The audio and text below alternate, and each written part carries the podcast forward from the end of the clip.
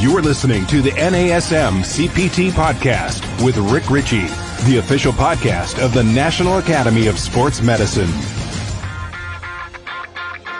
Welcome to the NASM CPT podcast. My name is Rick Richey, and today I have a special guest, and I want to start a little lead in with a special guest. Is I, I was talking to my daughter this morning, and I said, I'm really excited about the guest. And she said, Why? And I said, Because she is a multiple time Olympian, four times. She's won I like 1600 World Cup gold medals. I went through the list. I told her she's actually ranked number one in the universe. My daughter's 12 years old. She was like, wow, that's that's all very impressive. And I, and I said, yeah, and she's a snowboarder. And she goes, whoa, that's cool. So with that being said, Lindsey Jacobellis, thank you for being on the NASM CPT podcast. Thank you so much for having me on today. I'm really excited to be a part of the NASM family and to be connecting with you, Rick. Perfect. Thank you. Give us a little bit about your background, like you in your own words, not in in my overinflated version, because even the truth of who you are is already so impressive. So just give us a little background on you. So I've been involved in sports as long as I can really remember. I have an older brother who's five years older, so naturally, you know, they don't really want anything to do with younger siblings. So you're desperately chasing around your older brother to play with you. Be like, can I be hanging out with you? So it was always this like fight to have to prove that I was, you know, able to be with the boys and I could keep up and you don't need to leave me behind. I could be just as fun. So naturally that carried over into sports. A lot of the sports that I was involved in were very male dominated and then started getting into some of the, um, you know, the school sports where I was able to build that female camaraderie. Um, when I started snowboarding, uh, competitively at age 11 or 12 snowboarding i just kind of went from one event to the next and qualified to go to nationals and then qualified for World Cup tour and just really didn't know where this sport was going to take me. I went to a special high school that helped me balance my academics and athletics so I could spend time in both categories without falling too far behind in school. Um, so that gave me the ability to be able to travel and they would work with my schedule and also have some tutoring on the road so I could finish, you know, my high school degree. And then right after I qualified high school, uh, my sport was actually named to go into the Olympics. So, you know, my mom always thought I was either going to be in the Olympics or in the circus. So I guess this one kind of just came first because I was always doing crazy things.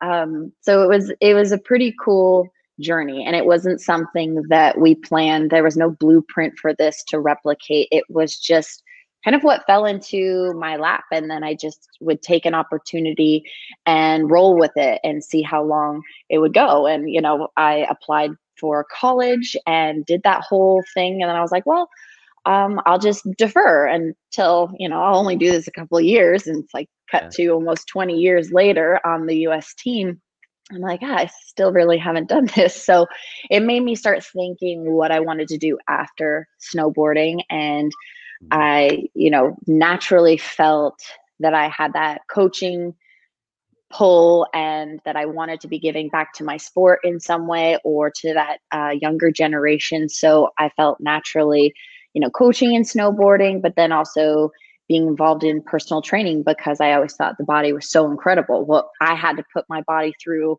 how I destroy my body when I'm crashing or if I injure it and how the body adapts. It's just so amazing. So to learn so much about the body when you're on like the PT tables and in pain and seeing all of the body and the skeleton when you're just there learning how it works, it's pretty fascinating. So I always decided that I was like, I think I'll do personal training. And that was my plan you know, two years from now when I was thinking of, you know, closing up shop in the snowboarding world. But right. since COVID happened and Something I got a lot of pro- a lot of projects done at home, and then I'm just sitting there. I'm like, okay, what should I do now?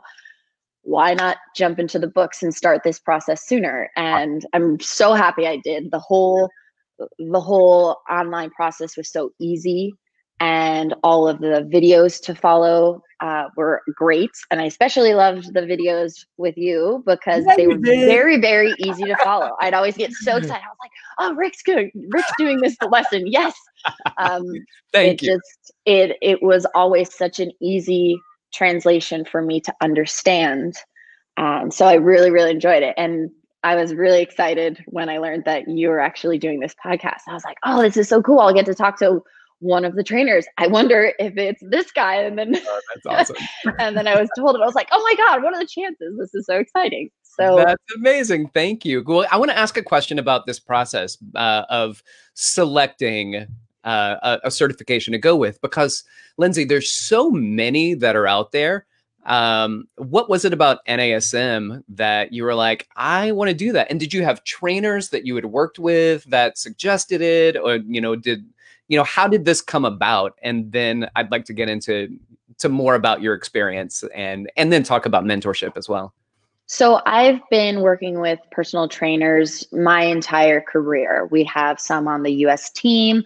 We have um, access to people all through the US, um, an amazing team. So I was living in Southern California in the summer times and I was working with a personal trainer there. And, you know, he was very impressed with the knowledge and what I have learned just working with him over such a long period of time and how I was able to get you know feedback and really tell him what my body was feeling at that time what we need so we were this amazing unit to be working together and he said you should go into personal training and i was like you know that could be really cool when i'm done with snowboarding i'll jump into that and just out of curiosity, I was like, well, what one should I do? He was like, oh, NASM. I was like, well, is that the best? He was like, yeah. I was like, okay, well, I only deal with the best. So awesome. it was just, it was just simple. Um, whenever I decide to do, do something, I want to do it a hundred percent. I want to have the best tools to be working with. So I feel like I have the best to then give to whoever I am you know working with whether it be a young athlete uh, you know someone who's just trying to improve their daily life or my parents or i even apply some of these things to my my dog when i can notice like uh, you know in their the gait and the mechanics just are slightly off she's getting older and i'm like oh, i need to make sure that i'm catering to those needs.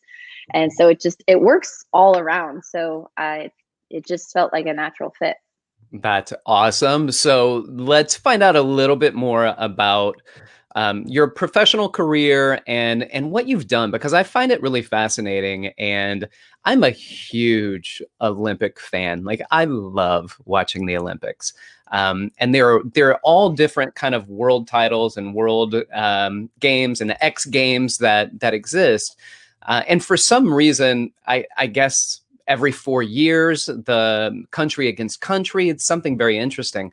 Uh, you've been an Olympian for four times, right? So that's impressive already because that's 16 years of your life, I know. And uh, there's a lot of things that are challenging. And for somebody that is as accomplished and as good as you at the top level, there have been some challenging things that have happened. I want to talk about like just what are some of the ways that that you deal with kind of dusting it off and some of the things that that really hurt and can be setbacks. And the reason I say that, uh, certainly not to put you on blast for any reason, but we're all dealing with setbacks right now.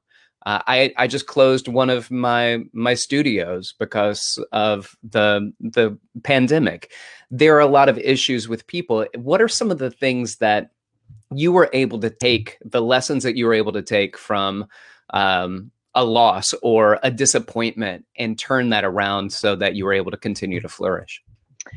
I believe it has to do with mental adaptation uh, whether you're a professional athlete or you're in a career um, in a nine to five or just whatever, you can lay your plan out for you know a month a year five years and you're like okay that's a great skeleton of how i want to be moving through life but situations that we cannot control all of a sudden will happen. That will happen in careers. You can get hurt. You can have you know uh, just setbacks of any kind. And it's just going to have to be how you are adapting to this mentally. And covid is is such a huge example of that because so many people have had to change how they are working or coming up with new business ideas or models or adapting their current existing business models to make it work within this structure. And it's been very challenging. Some people, it's been amazing and they've been able to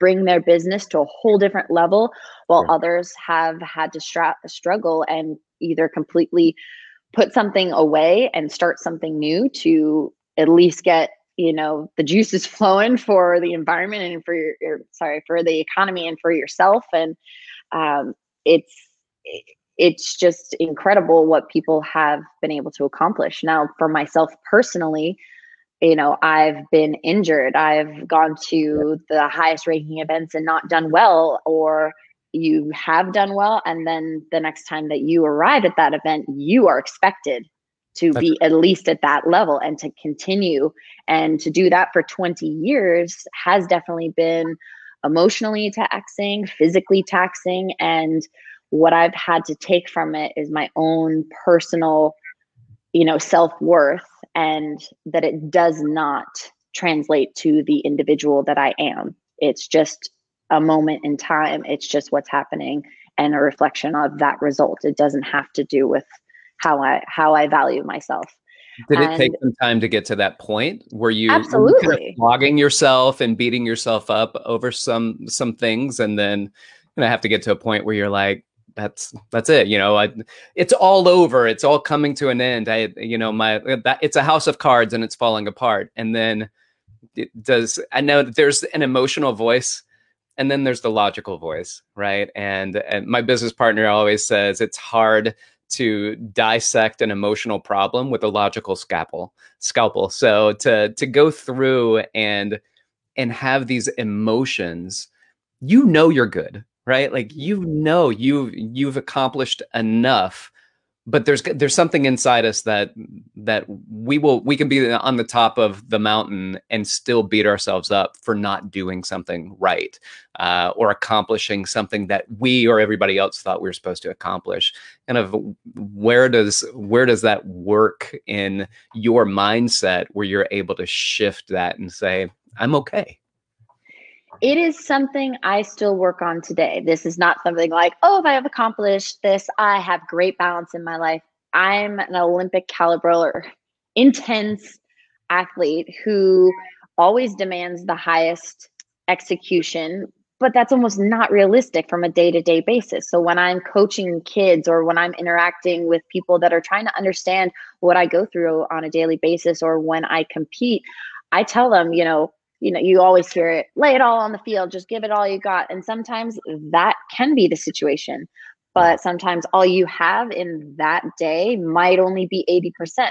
But at least you gave it that full 80%. It was just what was capable in that moment. So learning throughout my full almost 20 years on the team now, it's been almost almost a forgiveness pattern to myself that I could be like, okay, I tried my best in that moment. You know, I had some things kind of against me. Maybe I was sick.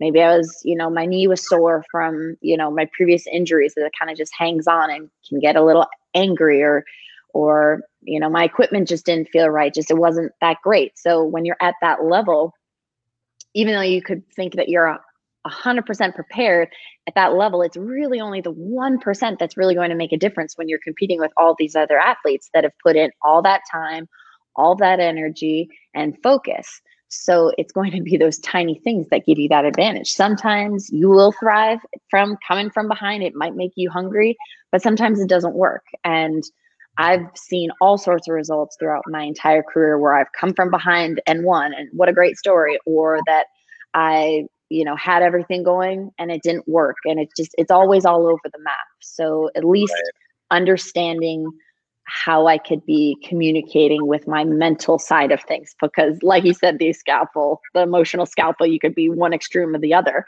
Right. And I like to try to play that with myself. It's like, oh my God, this could be the worst thing. Or like, so then I try to go the other side and be like, well, what could be the best thing that could happen out of this situation? And be like, well, it's probably something in the middle that's going to happen. So as long as you're swinging so far to, you know one side and being so negative at least give yourself to swing to the complete opposite side and get some crazy positivity out of it and then find a little happy medium in the middle. That's right. No i agree with that. Well you know we're talking about um, you mentioned adapt several times and i always say uh, recently we're like a, the word of the year in 2020 is obviously going to be coronavirus but a swift runner up is going to be the word pivot or the word adapt and mm-hmm. that's kind of what we're going through right now. Uh, you are taking these life lessons and you have been working with really uh, a lot of youth and young women that are coming up and doing these in- incredible games.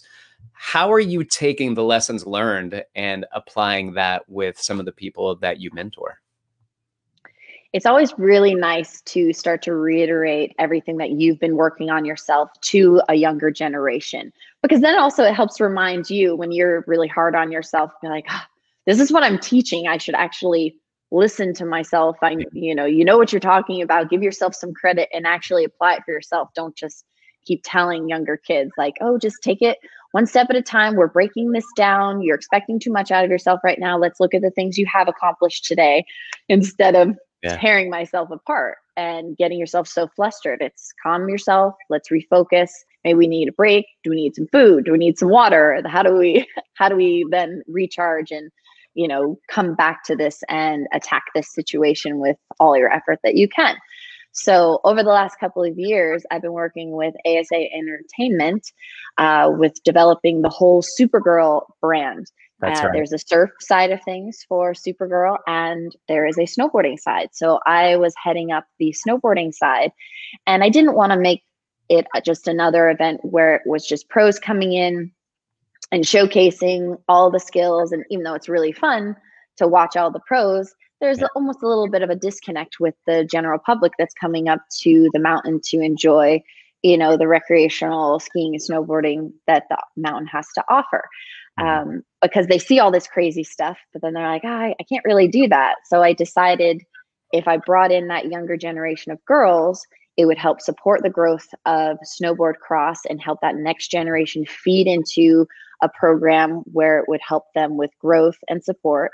And making it an all female event made it I just, and this was what I related to. I always had to really have a tough shell when I was always around the guys and act like it didn't bother me. But I could see that that could shut down younger girls early on. So giving this female positive environment, it for one brings females together, which we're all learning to how to do that better and to be supporting one another and for cheering for one another, as well as creating lifelong friendships and having this international field of these younger girls to be meeting people from other places in the world. And then you know since we have no boundaries now with communication and social media these kids can keep staying in contact through the rest of their lives.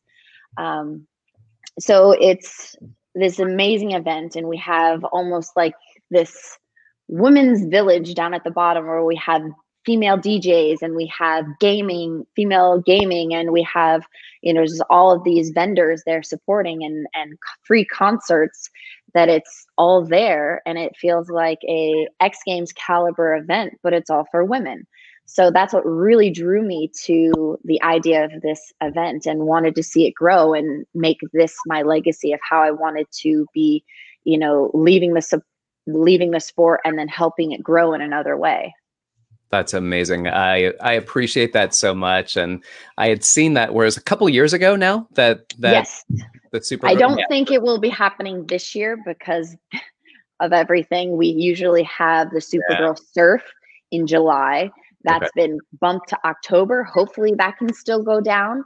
Um, but part of coming to you know professional events is to have you know the excitement in gathering people and cheering for everyone if we're not allowed to do that then it it kind of pulls it all back but um, the whole premise and the whole growth behind the Supergirl was to have the on the snowboard side was to have the pros come in, be the show ponies, but also be interacting with that younger generation. So these girls are getting to see the professionals in the sport that they're actually doing and interacting with them. And it's just so fun to see that. So hopefully we can be getting it back online soon and, you know, maybe this spring, who knows, but definitely be coming back strong the following year. Absolutely.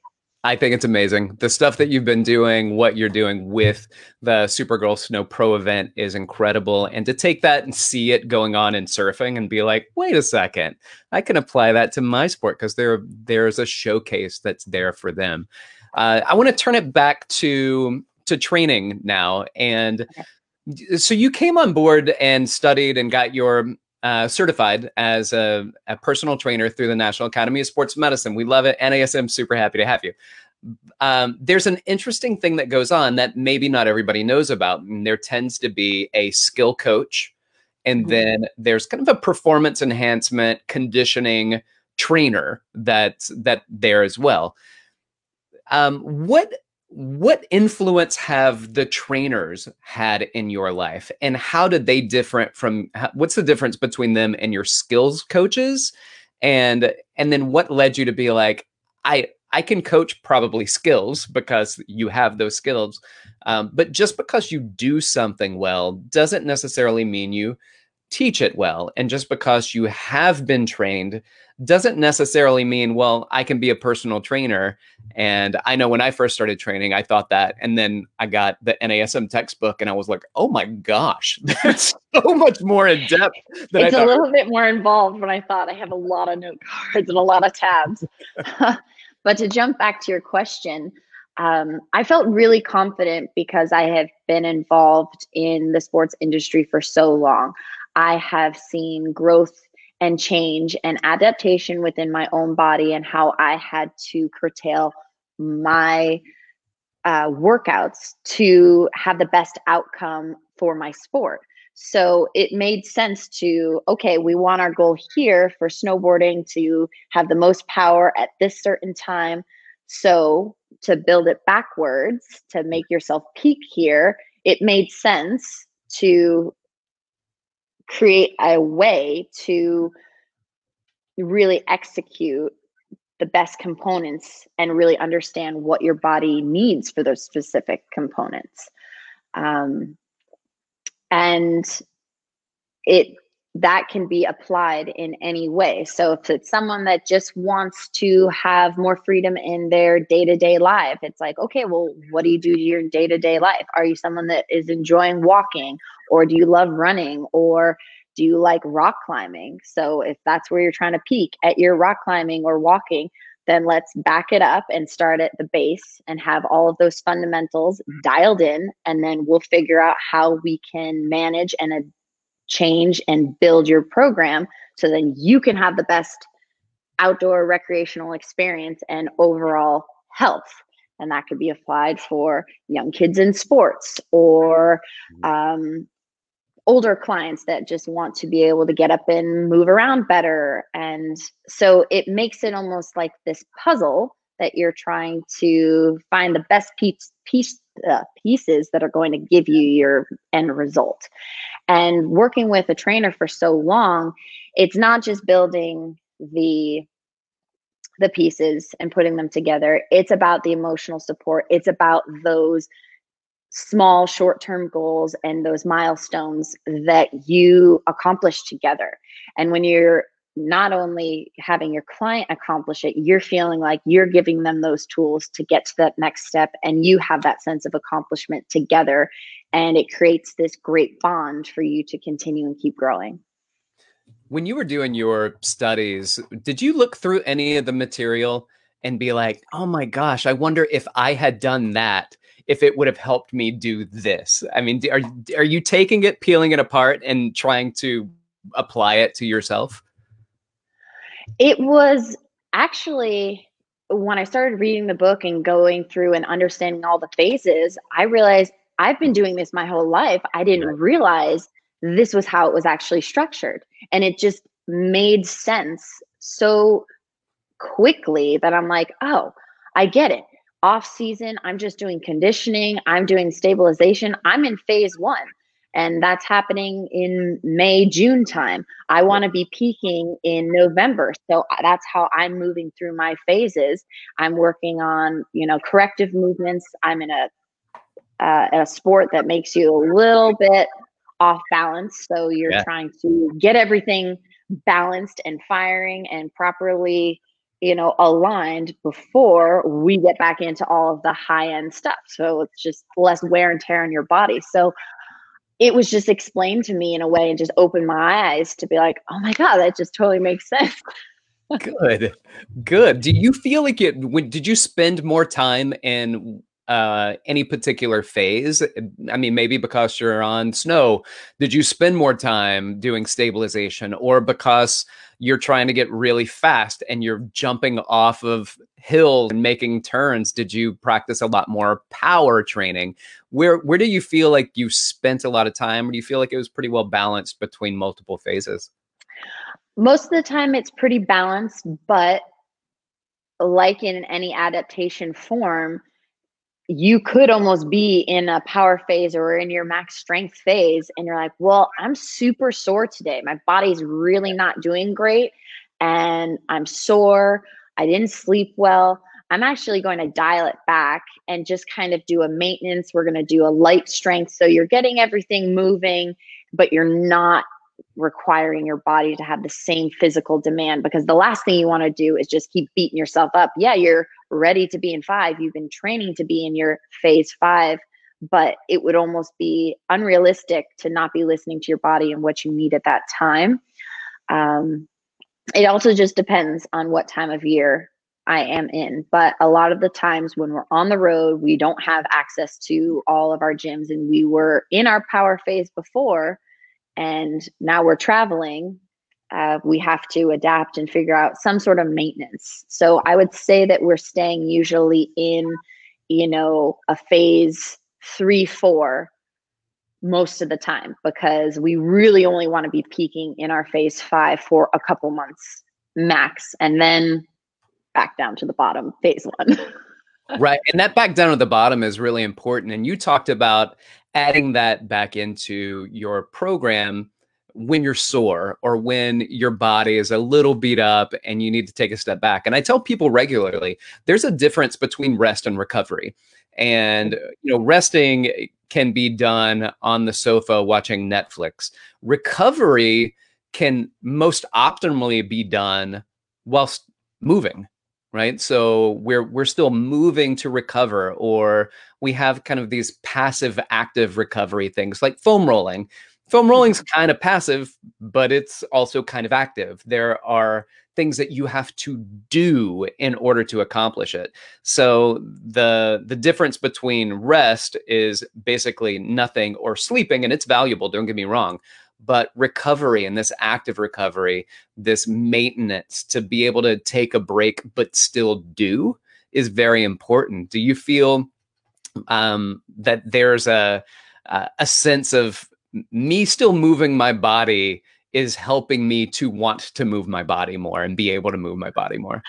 I think recovery is probably 90% of my career right now, only because I consider myself more seasoned uh, than some of the younger athletes that I compete against. So I can be working out to the capacity and then they can maybe do another week or so in that phase. But yeah. I try to look at it as like, hey, I've been doing these workouts in these phases for over 20 years, my body will have that memory and know how to execute when needed. So it's more important that I listen to my body and know, okay, you know, I had two hard workouts this week. I'm feeling super sore. Maybe Fridays a notch down. I'm not in a power phase. Maybe I just go into, you know, a light strength day with some stabilization just so I'm staying move moving and then just doing mobility, ice bathing, stretching, you know, Normatec pants. It's just yep. like my Netflix is never just, oh, it's just hanging out watching Netflix. It's either I'm stretching or or I'm in my Normatec pants or I'm icing.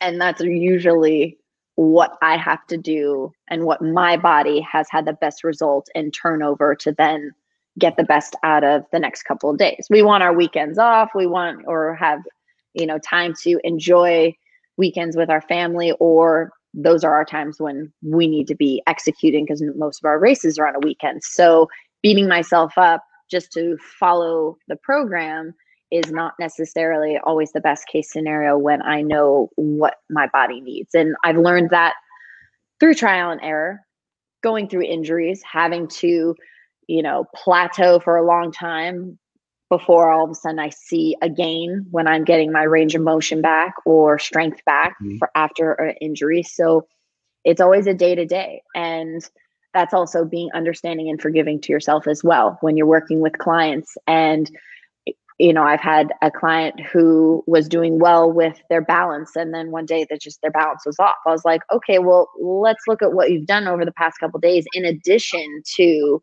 your workouts with me yeah. um, it's a little bit higher volume than what you've maybe done. So even though your body's able to do it today maybe it's just not able to execute. And that's okay because you have to take into account what else you've done and not get super down or upset or feel that the program's not working for you.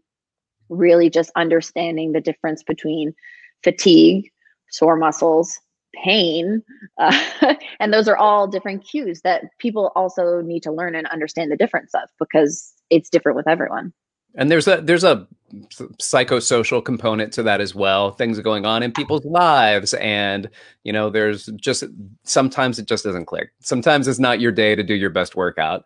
Right. Uh, but with when we talk about our dailies, do you have any particular daily practice, something that you try to do every day? And that could be fitness, it could be journaling, it could be anything. But do you have something that that you kind of committed to where you're like, I, I try to make sure I do this daily? I, for fun and to just have a little like release, uh, I started to play the ukulele just so I'd have wow. something to kind of break up the day. Uh, it was a small instrument that can travel easily. So I was like, why didn't I do this sooner? Because it probably would have been helpful. But uh, recovery still is a huge part of that. And even though I've traveled to come see my family for a few days before I leave for my first training camp. Um, really trying to make sure that I am getting enough sleep because traveling is harder on your body than one might think. You want to get to your house and maybe start hanging out or talking or seeing your friends.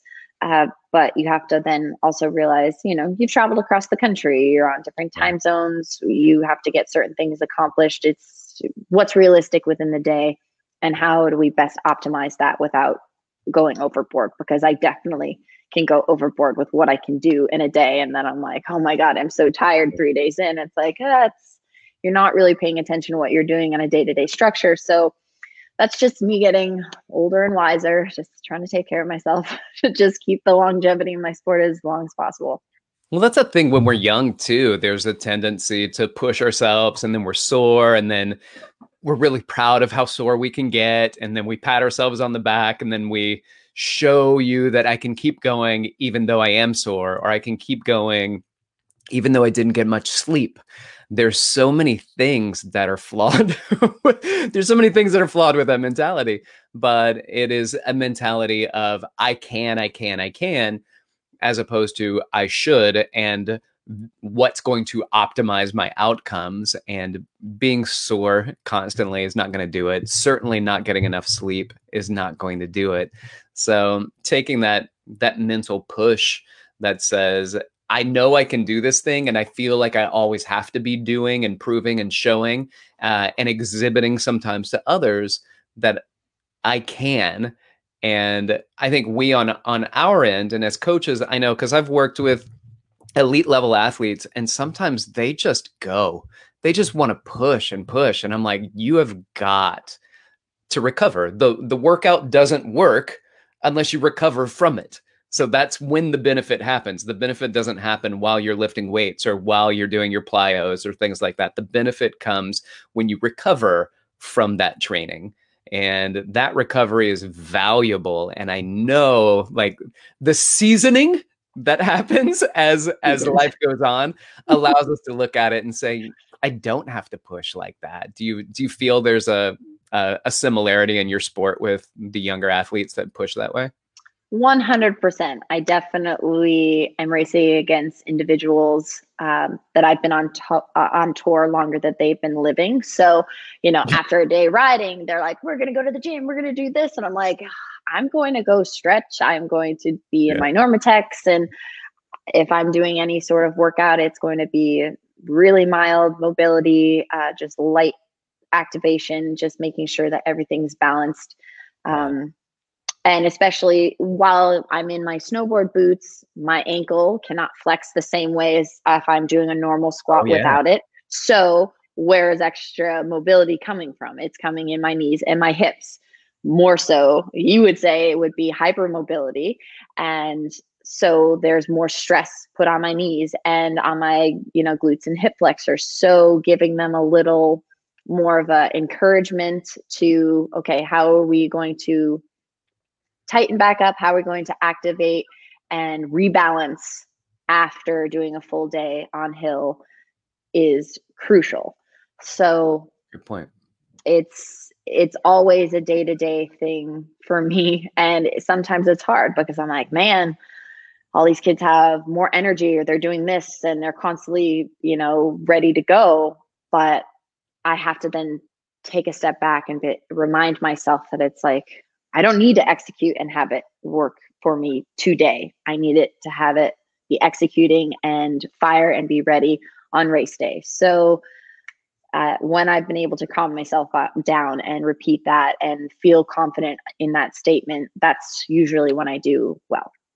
That's amazing. I have a few more questions for you, but before we get to my questions, because I'm the only one that's been asking them, uh, let me jump over to Greg and see if Greg, do we have any uh, any questions that have come through the the thread for Lindsey? We do. Uh, Julie in the chat was interested in understanding what you do from a nutrition perspective uh, for your recovery as well. Well, I'm not certified in my nutrition yet, but I have a lot of access to professionals through the US team. And basically, it's similar to my workouts. What did I do that day in a workout? Was it a heavy workout? Was a hard workout? My calories then have to reflect what I need to be building back up and making sure that I'm getting all of my macronutrients that cover all the workout that I did. Um, as well as am I working out heavy tomorrow or do I have a rest day? So do I have a couple days to get back that macronutrients or do I need a quick turnover? Do I need to have creatine? Do I need to have other sources of protein to make sure that I'm getting the best recovery as possible? And that's a tricky thing. It's a day to day and it's not a one answer that's solving your problem and sometimes I have to do the best I can because I'm in a foreign country or I don't have the access to the best things. So I do travel with my own protein and creatine um, just so I can make sure that if I have any gaps in my nutrition, I can be supplementing them with that.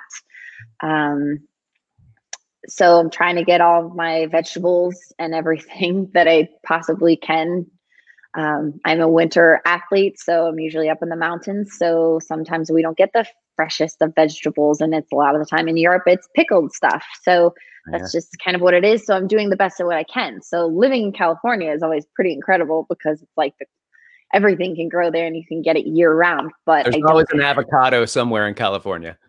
No, and they're very expensive in Switzerland. Never get an avocado in Switzerland. Just that's that's life advice that you can really really use. it will be the most expensive avocado you will ever. Oh wow. um so that's yeah, hopefully that answers your question and I definitely, you know, utilize trainers with the US team if I feel like I'm not doing well, but I have gotten blood work in the past over the couple of years um, beginning of my season and end of my season to see if there is a real big discrepancy in um, a vitamin or mineral that I was falling short on to see if that would help. Um, so I would say if you are working on getting your certification, that could be a great way to start just so you know where you are and understand how certain things affect you. That way you can best bring that over to a client to then at least guide them in the direction or speak to somebody who could help them. Nice. Nice. Well done. What else you got, Greg? Who else is asking questions over there?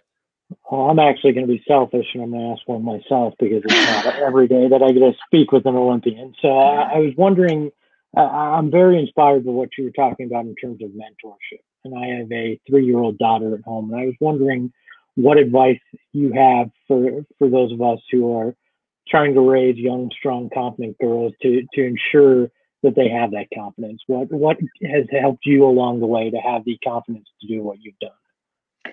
I would say reinforcing that confidence. So many times, even if a three year old is amazing at doing a cannonball, jumping into the water, and being fearless, you, you, we forget those simple skill sets that, oh my gosh, you jumped higher that time, and that splash is even bigger just even reiterating that in a different way to then all of a sudden see that face light up with excitement. I did it better. I did it in a different way. It definitely encourages that growth and that hunger to say, how do I bring what I'm already doing to that next level and inspiring that growth? And that's just a very, very basic basic understanding that I look at, but I see a lot of the younger girls when we bring them into the Supergirl event, a lot of the times they get nervous to try a new feature. It's mm-hmm. like, well, let's break it down. You were able to do that feature. This one's just a little different. We can start slow. We can do some mobility on the side, understand what your body's going to go through. And the worst thing that's going to happen is you're going to fall you're a couple feet off the ground, it could hurt. You'll survive. But, you know, everyone's here waiting for you to try and cheer you on. So having that support system, whether it's the simplest task being done to a larger scale, it's always nice to have that. I still like having that confidence boost from coaches, from wax techs, from coaches because then it's a reflection on the work you have put into a certain task or the timeline that you've really stuck to to have an outcome. I have a question about about that because I I love it, and I mentioned earlier that I have a daughter, and we try to reinforce her confidently. Um, but when you're working with these athletes, there's some sports that have foam pits, right? like they can do a flip and they land in a bunch of blocks of foam and it's super soft and comfy. I don't know, I, but I don't think there's a snowboarder version of that. So, there is. is. there really? Oh, tell me yes. more. Yes, we have foam pits where you actually go down an artificial snow hill. So it's like little plastic bristles that you can actually slightly turn, but it's just better to kind of go straight. But it is a way to allow the body to build a certain type of awareness for a specific trick or task that you're trying to learn. You can also do those jumps into the water. We have a training facility out in Park City, Utah. I believe that they will open it up to the public or have training camps there for younger individuals, for gold camps, or even young kids. Um, and it, it kind of just helps them get that next step because there are these tools now that make you not have to learn it on the ice like I did. which, well, which that was what nice. I was going to say. Like, did you have that? Do they have it now? But I mean, there are a lot of people who are just like, I really hope that the snow is soft today. Because oh, if, you're, if you're in that Vermont snow or you're up in Connecticut on a mountain where you grew up, like I'm assuming that's a lot harsher than it is in in Colorado. Yes, and when I was into half pipe and slope style, most of the time when you were trying to learn a new trick or elevate it, you were trying to do it in the summertime. We, Mount Hood is our only glacier in the U.S. Okay. that, or, and now it's a glacier and a snowfield, but you ride on the snowfield. We can be on snow all the way up until August. I was actually there in June, was wow. able to up be up there. It's all warm. It's spring snow, so it's all soft, but we have a perfect shaped half pipe. So you're trying to hit that half pipe between 10:30 to 12:30. So you've got a 2-hour window where it's firm enough to hold its shape and stay consistent, yet soft enough if you're not making a perfect landing it's not landing on the hard, hard ice. So trying those tricks when the snow is a little bit more forgiving, get that dialed, get a little bit more comfortable with it. Then you start to apply it when you're getting into your normal season. But now up at Mount Hood, you can even take a step back from that because you have the airbags that they'll set up and they'll have Oh, that they're up on the hill so you can land to the airbag maybe you don't land completely perfect but there's a forgiving little buffer for you and then once you feel confident that you've landed so many in the airbag then you take it to the softer snow and then hopefully you'll have enough confidence over time to then do it during the normal winter that's uh, well. so there with to the hear. progression of the sport there have been new technologies that have helped athletes take it to the next level and then obviously make the the age to start this even younger and younger and younger Yeah, that's that's true too. But I also think that you know people there are a certain amount of rotations that people are willing to give a try. And you know, if you can put a foam pit underneath them, maybe they go, "I'll try another quarter turn or another half turn or something like that." So the opportunities to not get injured in the process of doing something pretty awesome uh, yes is is quite helpful. Now with you, last question. Moving forward, certified personal trainer. How do we? How do you apply your NASM certification to what you currently do and you what you expect to do? i'm now more aware of what phases i am currently training in therefore i know if i'm overtraining and have to take a step back and recover a little bit more Yeah. um, and then i use it when i have to you know train with other teammates. I'm making sure i'm more aware of body position uh, proper setup and mechanics of it just so i can have that communication and that verbiage just so then i can have better cues and learn better cues when i apply it to clients.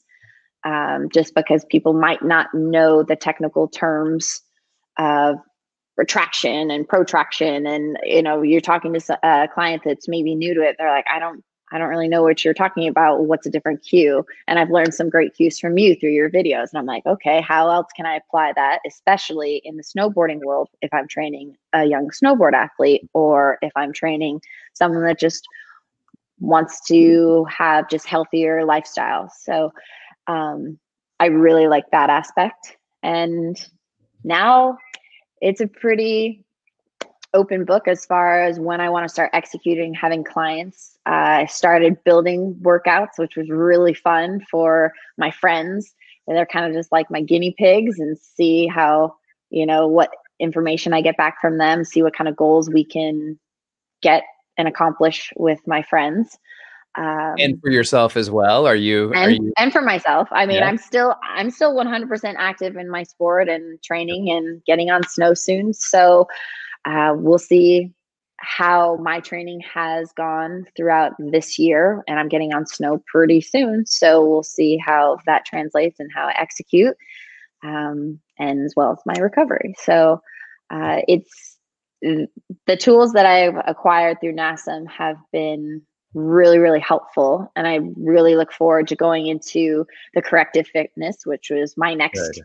chapter that i was looking into i was like i'll save that for you know when i'm potentially stuck in a hotel room or have to isolate somewhere i was like i could really chip away at that and start getting back into that because I, I really liked how everything was structured and i felt like i was able to absorb things well and focus on that next Well, task I'm, at I'm going to admit, and maybe I maybe I shouldn't, but it is my personal favorite product that NASM has, which is their corrective exercise specialist.